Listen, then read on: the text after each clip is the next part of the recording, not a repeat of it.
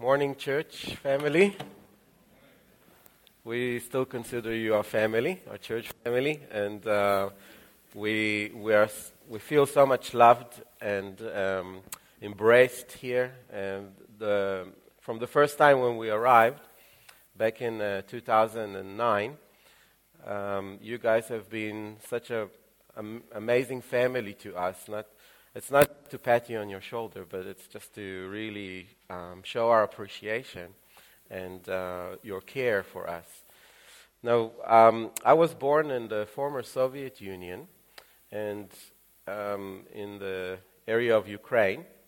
And I, when I was four years old, I told my parents, it's enough living here, let's move to Israel. I'm just joking. Uh, they took me by the hand and uh, we moved to Israel and I grew up in Israel since. Um, I came to know the Lord only after my army service uh, when I was 23. But um, ever since, uh, God had placed on my heart the desire to reach out to my own people. And I think you can probably relate to it because uh, many of you feel the desire to reach your own neighbors, your own people. And it's uh, kind of very natural for, for someone to feel that way. But um, when, when um, God has um, called us to, to go out and to uh, seek after a Bible college endeavor, we started uh, looking out there and uh, we kind of uh, somehow found the Shepherd's Bible College and, and came here to, to faraway New Zealand. After we came here, we realized oh, this place has a, an amazing potential for outreach. As a matter of fact, first of all, with, with the Jewish people, we had uh, an amazing experience sharing the gospel with Jewish people here that we never had in Israel, and uh, we noticed the openness and the, how much um, Jewish people outside of, of their own country, Israel, are so much more uh, inclined to actually listen to you and actually um, kind of uh, consider what you're saying for their own life. And I think uh, it's, it's uh, very much so also with other nations. And we notice since we've been living here that actually New Zealand is an attraction for so, so many nations that come here. And uh, it's like a huge mission field. And most of the people that come to travel to New Zealand, by the way, there's a 3.7 million tourists that come to New Zealand each year, and, and the number is just growing. And, and we thought, wow, this is, this is an amazing opportunity for especially the young backpackers and uh, to reach out. So God is in providence, allowed us to, to be part of this ministry, to reach out especially to young traveling Israelis. And uh, we noticed that when we actually do something more practical for them, um, it's even more uh, effective to reach out to them. And so we, we started um, looking into facility uh, outreach. And what I mean by that is we provide a facility where the backpackers can stay for free. And with, with having, uh, showing them hospitality, they are much more inclined to listen to you and to hear what you have to say because it kind of comes with something practical that we do for them. And uh, they don't take it for granted. They really do appreciate it. Now, when, when I do talk to the Israelis, many times I have these uh, questions that's coming up.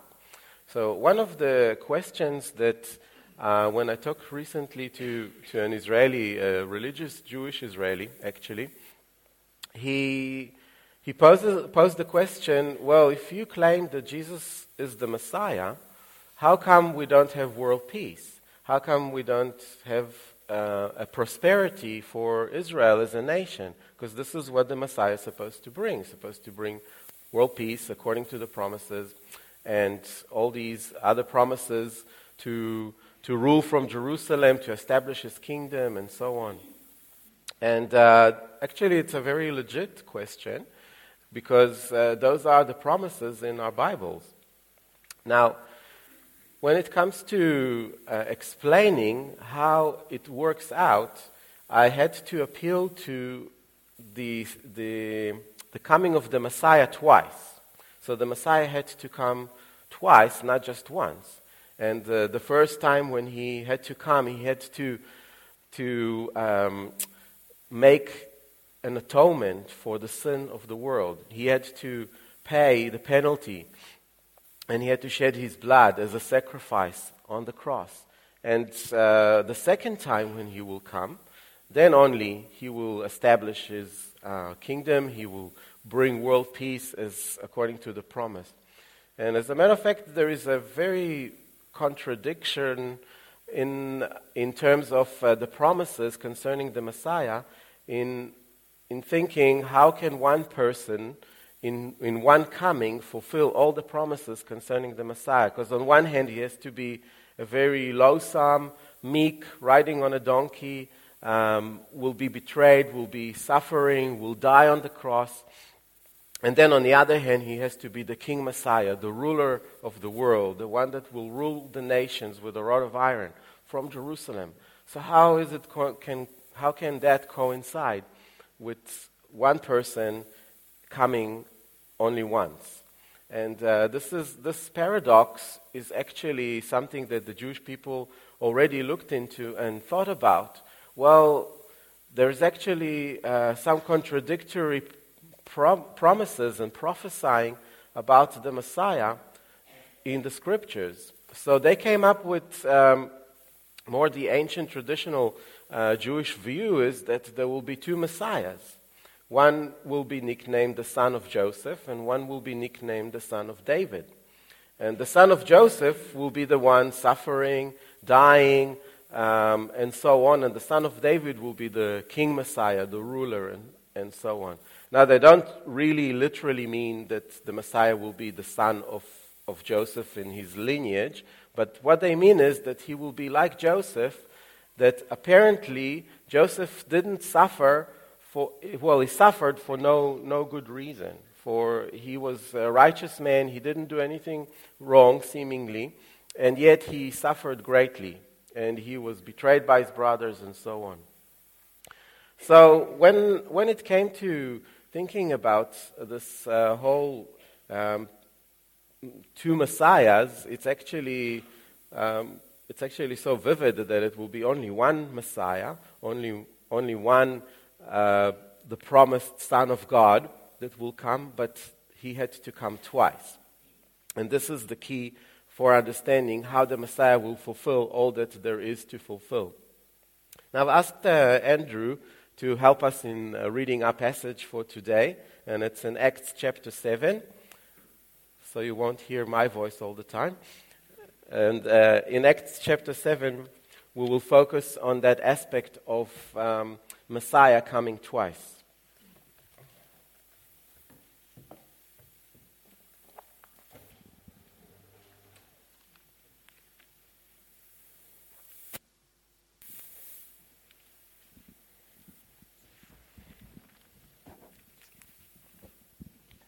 Hey, thanks, Zoha.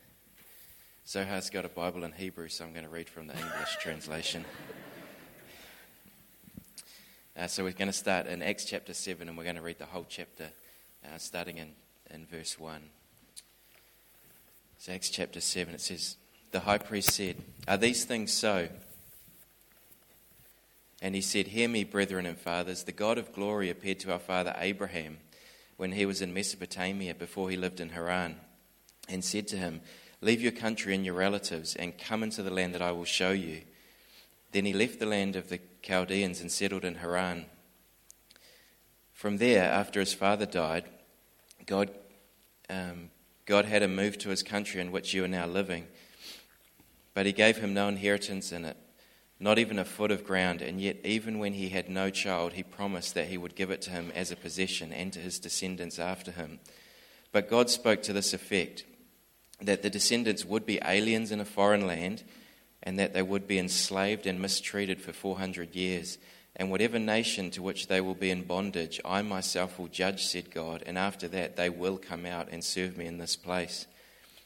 And he gave them the covenant of circumcision. And so Abraham became the father of Isaac and circumcised him on the eighth day. And Isaac became the father of Jacob, and Jacob of the twelve patriarchs The patriarchs became jealous of Joseph and sold him into Egypt, yet God was with him and rescued him from all his afflictions and granted him favor and wisdom in the sight of Pharaoh, king of Egypt. And he made him governor over Egypt and all his household. Now a famine came over all Egypt and Canaan, and great affliction with it, and our fathers could find no food. But when Jacob heard that there was grain in Egypt, he sent our fathers there the first time. On the second visit, Joseph made himself known to his brothers, and Joseph's family was disclosed to Pharaoh. Then Joseph sent word and invited Jacob and his father and all his rel- relatives to come to him, 75 persons in all. And Jacob went down to Egypt, and there he and our fathers died. From there they were removed to Shechem and laid in the tomb which Abraham had purchased for a sum of money from the sons of Hamor and Shechem. But as the time of the promise was approaching, which God had assured to Abraham, the people increased and multiplied in Egypt until there arose another king over Egypt who knew nothing about Joseph. It was he who took shrewd advantage of our race and mistreated our fathers so that they would expose their infants and they would not survive. It was at this time that Moses was born, and he was lovely in the sight of God, and he was nurtured three months in his father's home. And after he had been sent, set outside, Pharaoh's daughter took him away and nurtured him and her as her own son. Moses was educated in all the learning of the Egyptians, and he was a man of power in words and deeds. But when he was approaching the age of 40, it entered his mind to visit his brethren, the sons of Israel.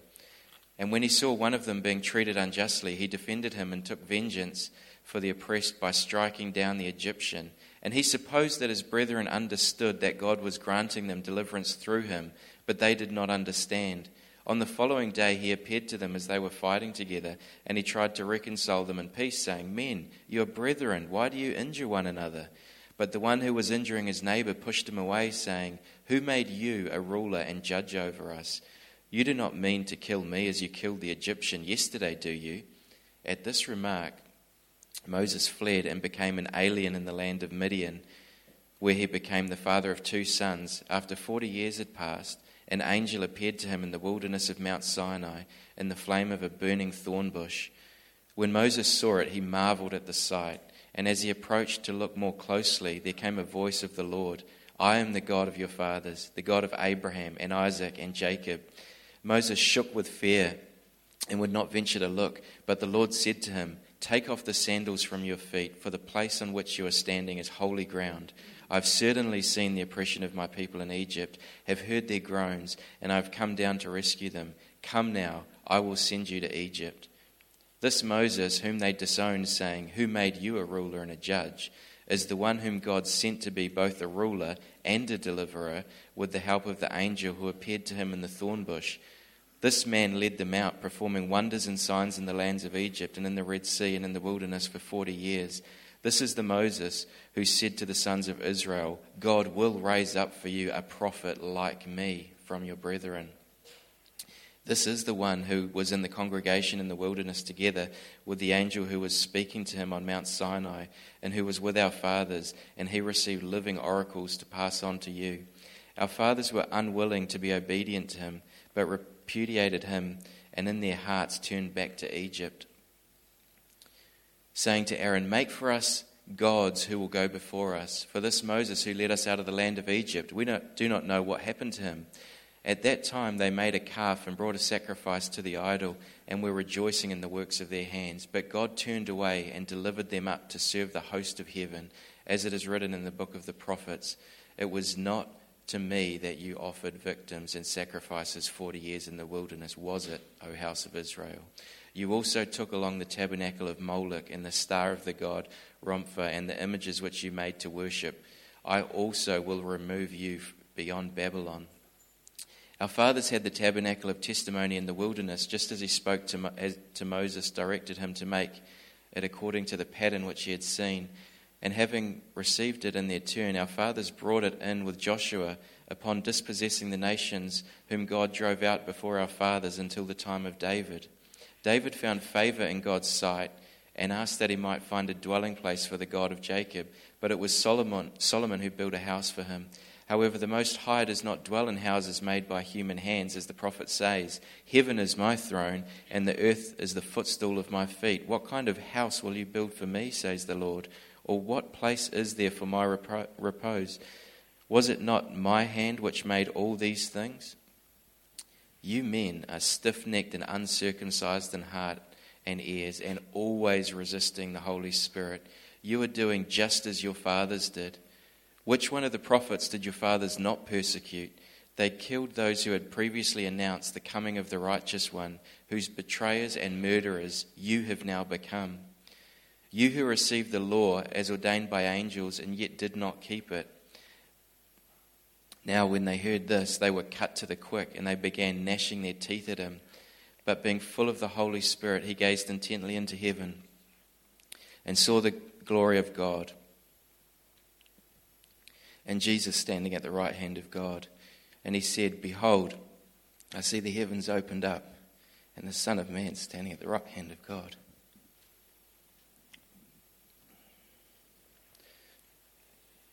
But they cried out with a loud voice and covered their ears and rushed at him with one impulse.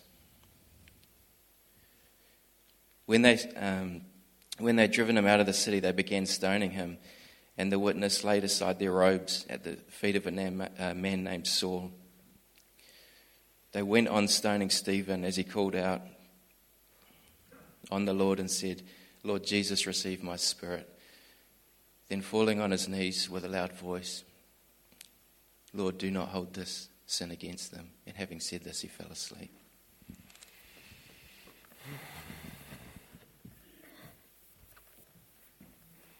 Thank you so much, Andrew.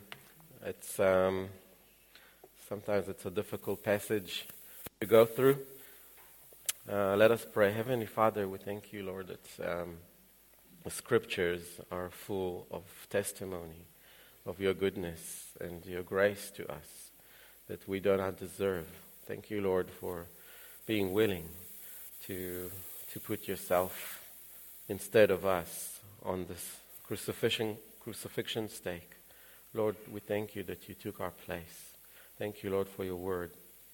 It's a light unto our feet. And we thank you, Lord.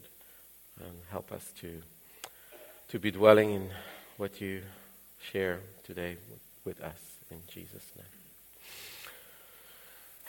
We'll, uh, we'll be focusing, like I said, on, on the two comings of the Messiah and how um, Stephen was uh, actually, while he was full of the Spirit, he, he was really wanting to dwell on the, on the defense that he was uh, putting forward before his accusers, before the Sanhedrin, the whole council, the Jewish council of that day, of um, 71 people, including the high priest.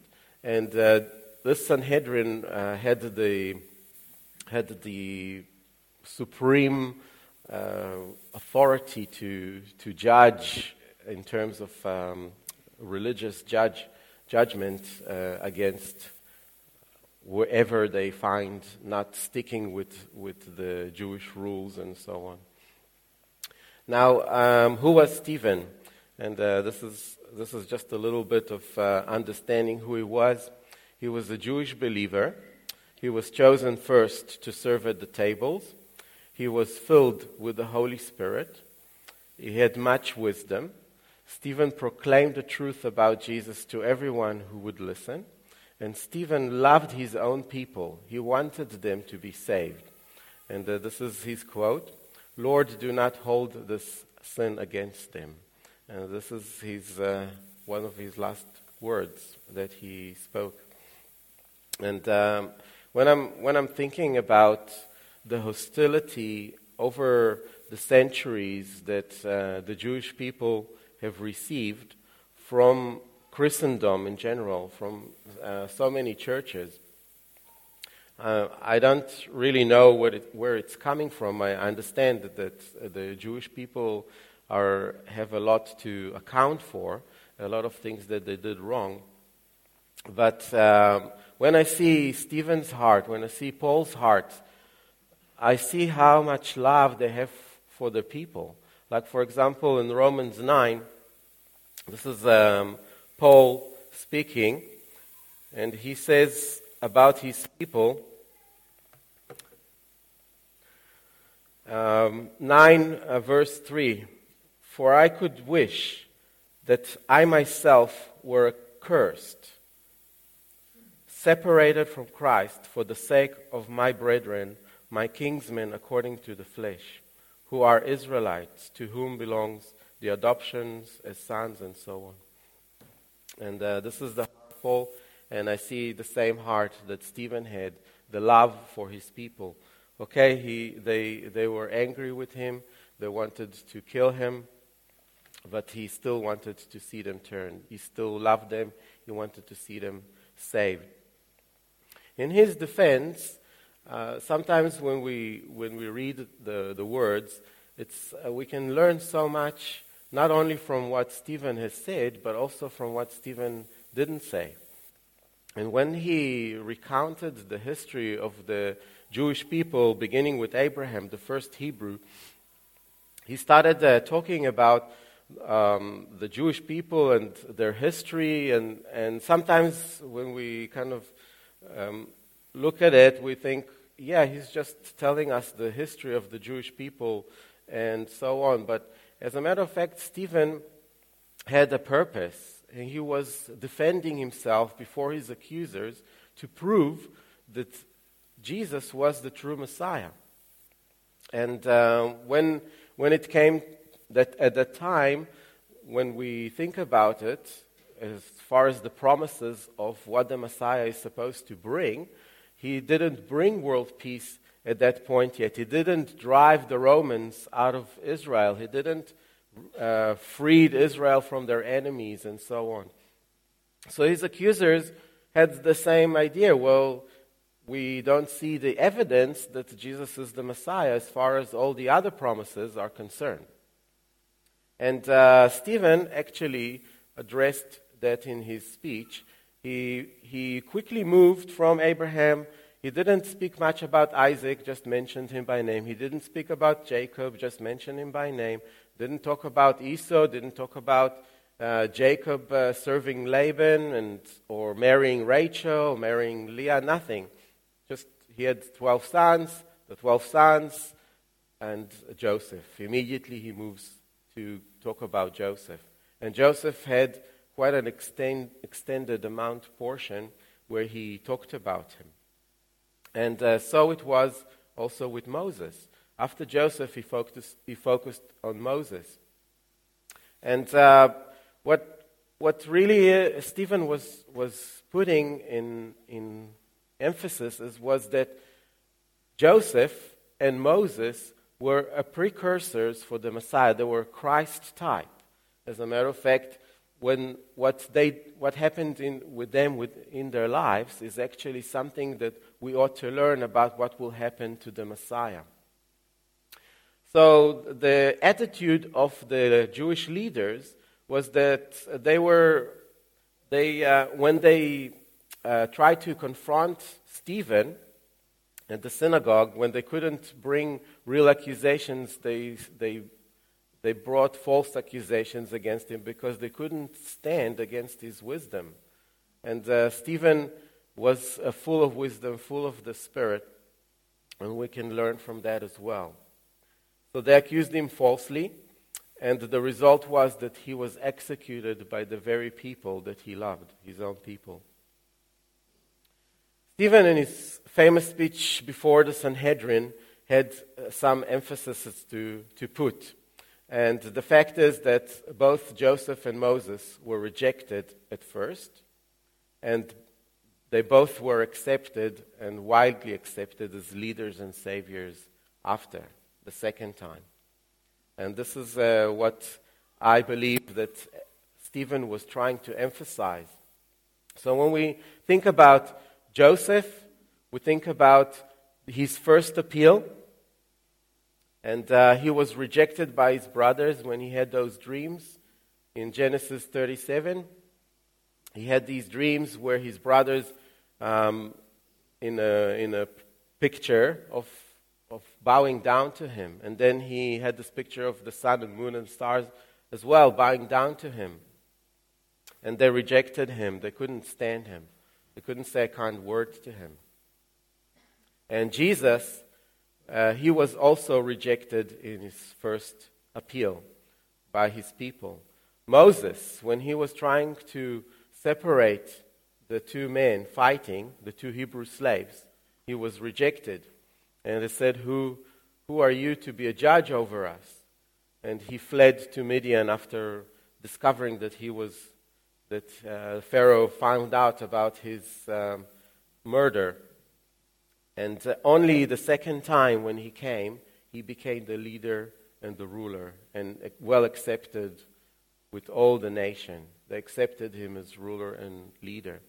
Joseph as well. Uh, it says on their second visit to Egypt, Joseph revealed himself to them.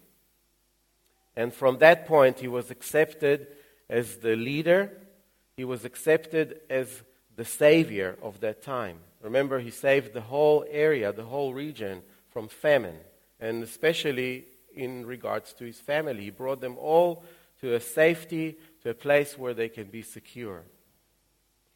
What that means is that the Messiah, Jesus, will be widely accepted as the ruler, as the leader, the second time he'll come.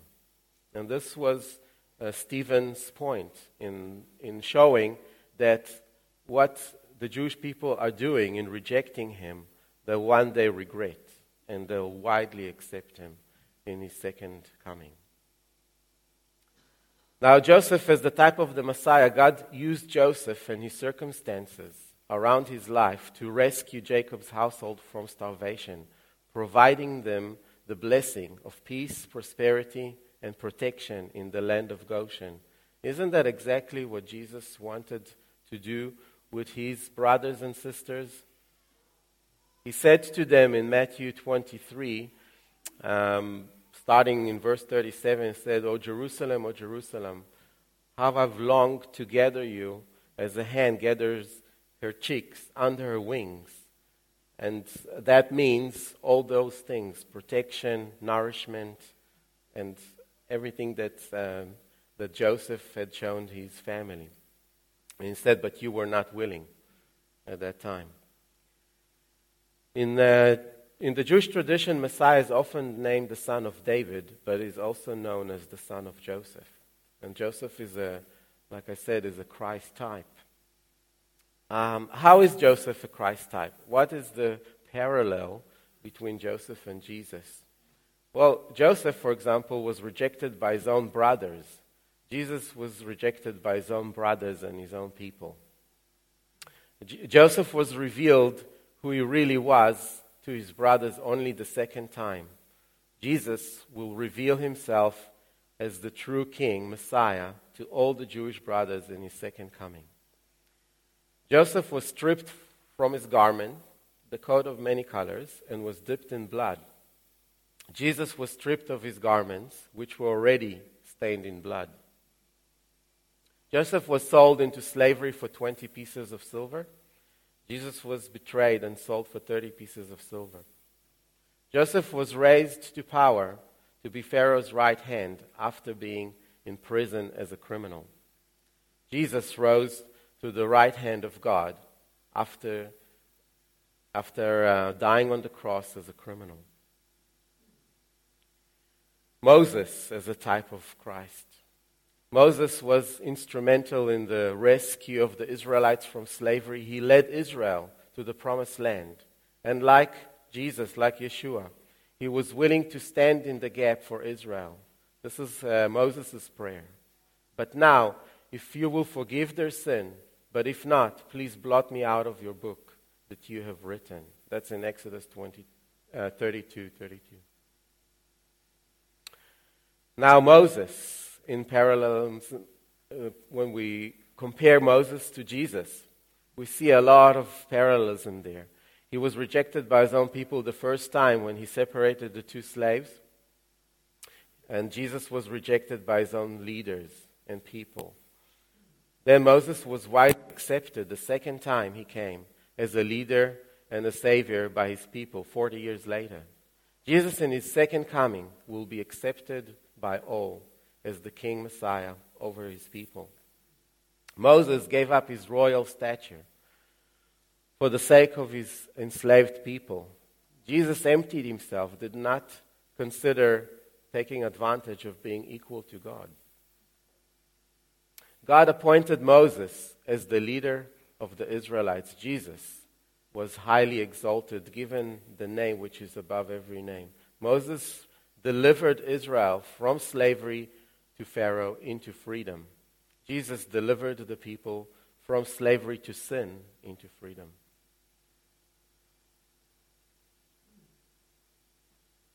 Just as, um, as we're thinking through what, um, what Joseph's heart, oh, sorry, what Stephen's heart was to reach out to his people, he emphasized that one day the Jewish people will accept Jesus as their Messiah. But for now, he was willing to pay the ultimate price and to die for the sake of his brothers. And even in his last words, he, he saw Jesus sitting at the right hand, quoting from Psalm 110. And Jesus was being at the right hand of God, he proclaimed Jesus to be the Messiah, being the, the ruler that the people were anticipating. Stephen was full of the Holy Spirit. He was willing to be controlled by the Spirit and not by the flesh. And this is the very, in, very famous verse uh, that encourages us to do the same. Do not be drunk with wine, for that is debauchery, but be filled with the Spirit. And that means we have to give the control over to the Holy Spirit and instead of the flesh. Stephen loved his Jewish brothers. He understood the importance of proclaiming Yeshua, the Messiah, to them. He was willing to die for the sake of their salvation. Lord, do not hold the sin against them, he cried. And I think it's uh, very important for us when, when we see that sometimes that all is lost I mean, think about Stephen and his situation. He was going to die, he was going to be killed by his own brothers. All is lost as far as he was concerned. There's nothing he could do anymore. They were angry with him. He couldn't defend himself anymore. That was it. But when all is lost, he put his trust in the Lord and Savior. And sometimes when we face things in our life, in situations when we feel that's it, all is lost. I'm, I, I'm, I'm sick um, in a terminal disease, or, you know, I lost everything, I lost my family. All, thing, all kinds of things happen in life. And when things are getting there, there is one hope that we can hold on to, and that's the promises of our Lord and Savior. And what I mean by that is when Jesus promised that He's going to come and take us to be with Him, we have to hold on to that promise as with our dear lives, because this is the promise that we, the only promise we can hold on to in this life. Because the world, as, as we know it, it has an end it's not going to last forever. The things that are tangible, that we can see, they're not going to last forever. One thing will last forever, and those are the promises of God in the Bible. And this is what um, Stephen was appealing to in his speech to the promises of God that he could hold on to in his last breath. Stephen was wise, and he learned the scriptures well and was able to use God's word with much wisdom, proving that Jesus was the Messiah. And I think it's also a lesson for us. We are not to neglect God's word. And especially when, when we live, we might live in a country where we don't face um, persecution that is life threatening. Or sometimes we are ridiculed for our faith and sometimes uh, the government uh, does things to, to make us feel uncomfortable or cringe. And, and to be honest, it's not providing a life threatening um, scenario to us. But you know what? Nobody's promising us a safe journey. Nobody's prom- promising us a, a garden of roses. And one day, things may change, and the government might decide that we are the enemies of the state and might wish to persecute us. We don't know. But the point is this that um, when, when it comes to studying the scriptures, Stephen studied the scriptures as if his life depended on it. And this is the point, because actually, if you think about it, our life depended on our studying the scriptures well. Because if we don't study it, if we don't take the scriptures and apply it, if we don't hold on to the promise of, of the scriptures, what hope do we have? Okay? This, this life is, is like a vapor. One day we're here, next day we're not. And uh, this is the only thing that is left. And uh, lastly, the Jewish people, they have a future. One day, they will embrace Jesus as King. Lord and Savior, as it is written in the Old Testament. They will look on me, who they have pierced. Zechariah 12 and verse 10. And it is written also in the New Testament that one day the Jewish people will embrace Jesus as their King Messiah. And that is in Acts 7. Just wanted to point out the the understanding of the Jewish people as far as the Messiah is concerned. The Jewish people are still looking forward to the Messiah coming. One day they believe that Messiah will come. They don't really know how he's going to come. They don't really know how it play out. Some people say one thing, other rabbis say another thing, and and yet, when you tried to squeeze all the promises of the Messiah into one coming, it will be very difficult. And, uh, but because Moses, because uh, Stephen emphasized the fact that it will be the same Moses, that the same Moses came 40 years later and rescued these people, it will be the same Jesus. It will be the same Messiah that will come the second time. And uh, this is this is our hope. We're looking forward to the coming of the Messiah the second time.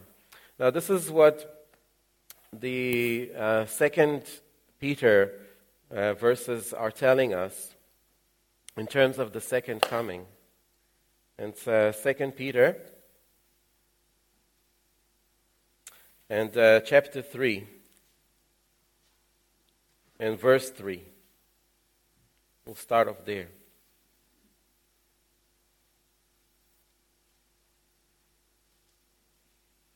So Peter 3 3. Uh, 2 Peter 3 3, sorry.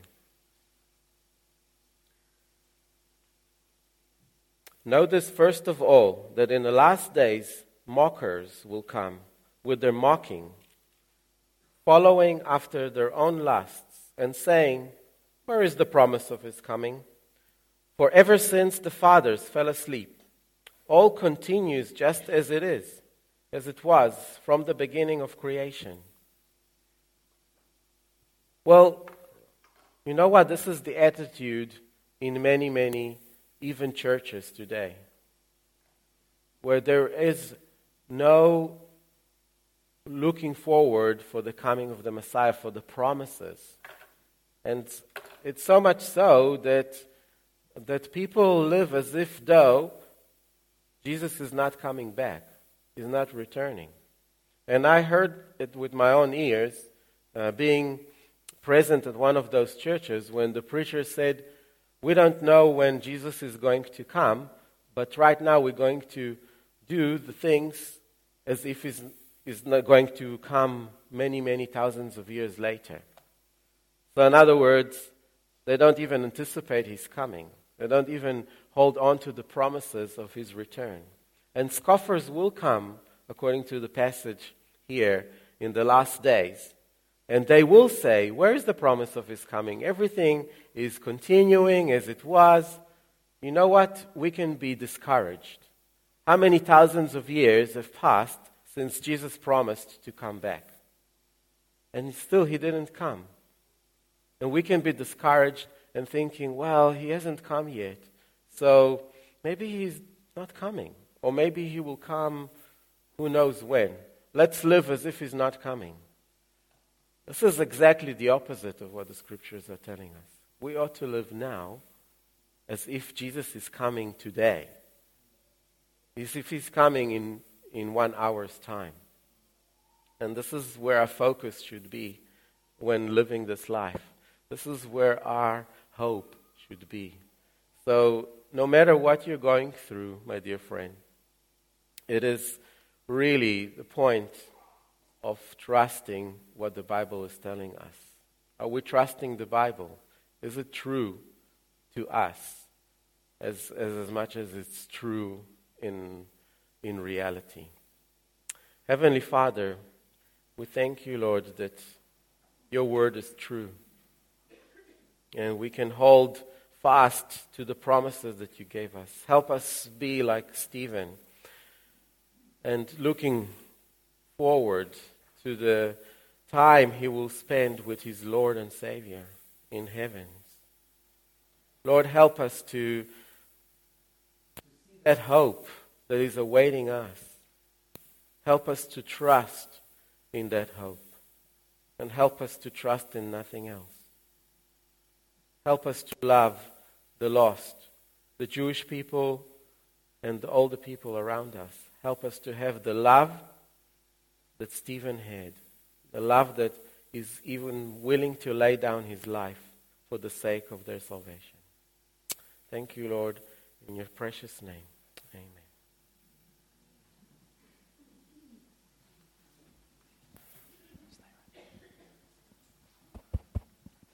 Thank you so much.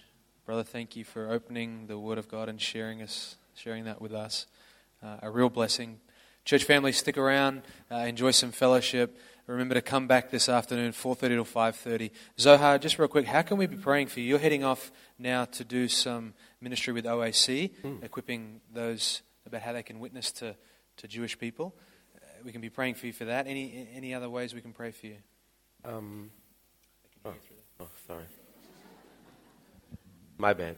Uh, just, um, just bear in mind um, that uh, Israelis are starting already to arrive a little bit uh, bigger numbers in September already. Uh, so, in the meantime, there is still time to equip the saints in uh, how to reach out to the lost, and especially in regards to the Jewish people. So that's that's really upon my heart because you know I don't want to do this work alone. I really want people to, to know how to do it and to be equipped in doing that. And so please pray for the Israelis that come to New Zealand, especially um, you know, the young people that come with the backpacks, that they will come with open hearts. Uh, really is my prayer that they will be attentive and they will be embracing Jesus, that the Holy Spirit will work in their lives and will convict them. It's really uh, is my my heart's desire to see them saved. And also pray for uh, in New Zealand in general because it's actually a huge mission field. There's so many nations that, that are coming here. There's Chinese people all over, Ch- Japanese people, Korean, uh, South Americans, Europeans, you name it. Um, they all need the gospel. They all need the Lord. So please pray for, for that. Well, we, we're so grateful for you and uh, Tahila and all your children. Thank you for coming. Um, you're off to Onekawa Bible Church this evening as well to speak there. So we've, we've kept you busy this weekend, and uh, we just love you and thank you so much. Let's pray. Father, we come before you and rejoice in a time gathered together. Thank you for uh, the word um, in Acts 7. Lord, thank you for uh, Zohar, your servant. Uh, would you bless the words? Uh, would you bless him as he goes about the remainder of his day here in the Hawke's Bay and as he seeks to equip those um, uh, through OAC about how to reach uh, a people um, that are dear to his heart, they're dear to our heart. Um, Lord, would you give him, continue to provide him all the wisdom, uh, everything he needs to continue his ministry. Thank you for him. We pray, Father, for these Israelis that will come in September, Lord. Would you uh, even uh, be already working to, to lift off the veil? And we know that it's taken away uh, when one turns to Christ. And so we pray, Father, that that would happen. Um, we thank you for this day. Uh, we pray now, Lord, that we would gather together as your people and worship you continually, uh, day by day, and even after this service now, uh, together we uh, rejoice. And we say thank you in Christ's name. Amen.